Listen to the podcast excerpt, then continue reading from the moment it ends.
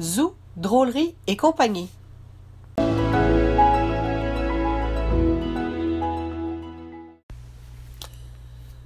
Bon jeudi matin à vous, ici Ordre versus Désordre avec Annick Giroux.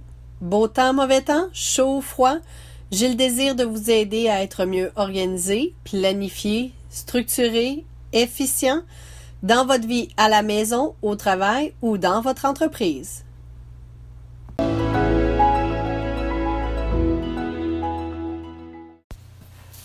Dans cet épisode, je vais partager avec vous ma pensée philosophique sur le ménage, pour qu'ainsi vous vous sentiez bien avec vous-même et vos décisions.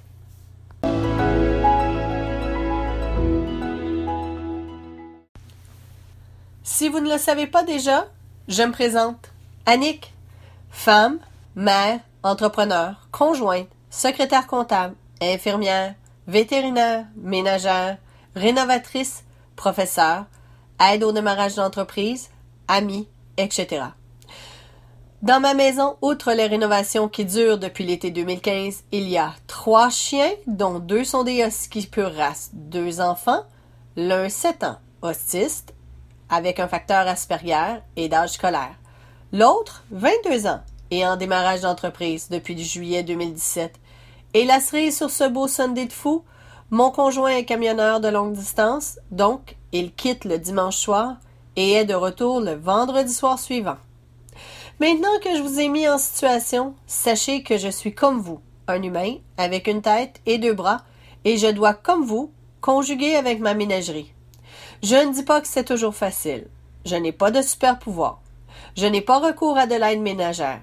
Je n'ai pas de conjoint pour m'épauler dans les tâches courantes non plus.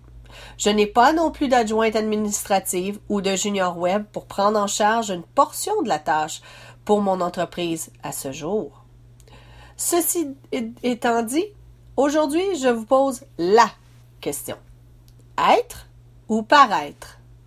Eh oui, vous avez été plusieurs à vous ouvrir en m'écrivant que la tâche vous semble lourde pour conjuguer travail, famille, corvée ménagère. Je ne dis pas le contraire, et je ne dis pas non plus revenir en arrière. Vivement mon rôle et mes choix de femme aujourd'hui plutôt qu'en 1900. Mais dans aucun des courriels, il m'a été exposé que ces gens, quoique débordés par la tâche, étaient malheureux, misérables. Non! juste dépassé. Mais là est la question. Est-ce que nous sommes dépassés parce que nous voulons que notre domicile soit impeccable 24 heures par jour et 7 jours par semaine? Ou est-ce que nous voudrions ne pas se sentir misérable si un invité arrive à l'improviste? Donc, est-ce que nous voulons atteindre la perfection pour le paraître ou pour notre bien-être personnel? Désolé, de philosophie aujourd'hui, mais je crois sincèrement que le plus tôt nous pointons du doigt cette notion, plus vite nous prendrons des décisions de femmes, de couple et de famille pour mieux vivre. Petite anecdote. Il y a de cela près de 20 ans, j'étais à l'époque monoparentale et cohabitant avec mes parents et mon jeune frère dans un bloc appartement où la moyenne d'âge était de 65 ans. Moi, j'en avais 25. Nous étions à la piscine commune. La pause dîner du sauveteur nous mena à l'ascenseur pour en faire de même. Toutes ces belles dames disaient qu'elles feraient du ménage pour une heure ou deux. Je leur fis mention que moi non. Je voulais profiter du beau temps avec mon fils et que si le voleur de poussière était de passage chez eux, de l'envoyer chez moi. Elles s'esclavèrent. Bien sûr. Dit comme cela à la blague. Ça amène les gens à y penser à deux fois et voir le ridicule de la situation.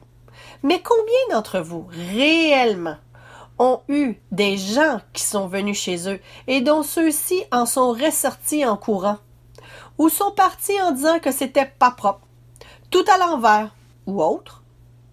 J'imagine personne. Même lors des jours de fête, cette situation-là n'arrive pas. Je ne dis pas de tout laisser à l'abandon, sale et aller jusqu'à la destruction par la pourriture mais il y a une marge entre les deux. Posez-vous cette question. Si demain matin mon conjoint ou un membre de ma famille venait qu'à tomber malade, que choisiriez-vous? Passer des jours, des heures à faire le ménage ou du temps de qualité avec vos proches? La réponse est facile lorsqu'on est pas dans une position et situation difficile. Je ne dis pas de faire seulement le minimum. Mais ne faites pas l'autre extrême et ne faire que du ménage, repassage, lavage et s'occuper des enfants. Même si le lavabo de la cuisine est tout plein. Un souper en amoureux pendant que les enfants font le bordel dans votre salon, c'est bon pour le couple, pour la femme que vous êtes, et vous démontrez à vos enfants que le plaisir de la compagnie des gens est infiniment plus important que les corvées.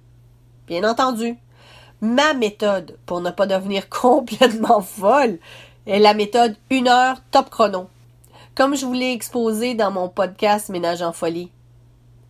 Avec la période des fêtes qui approche à grands pas, soyez zen. Respirez. Entourez-vous de petites réalisations et de buts atteints pour vous-même et non pour les autres.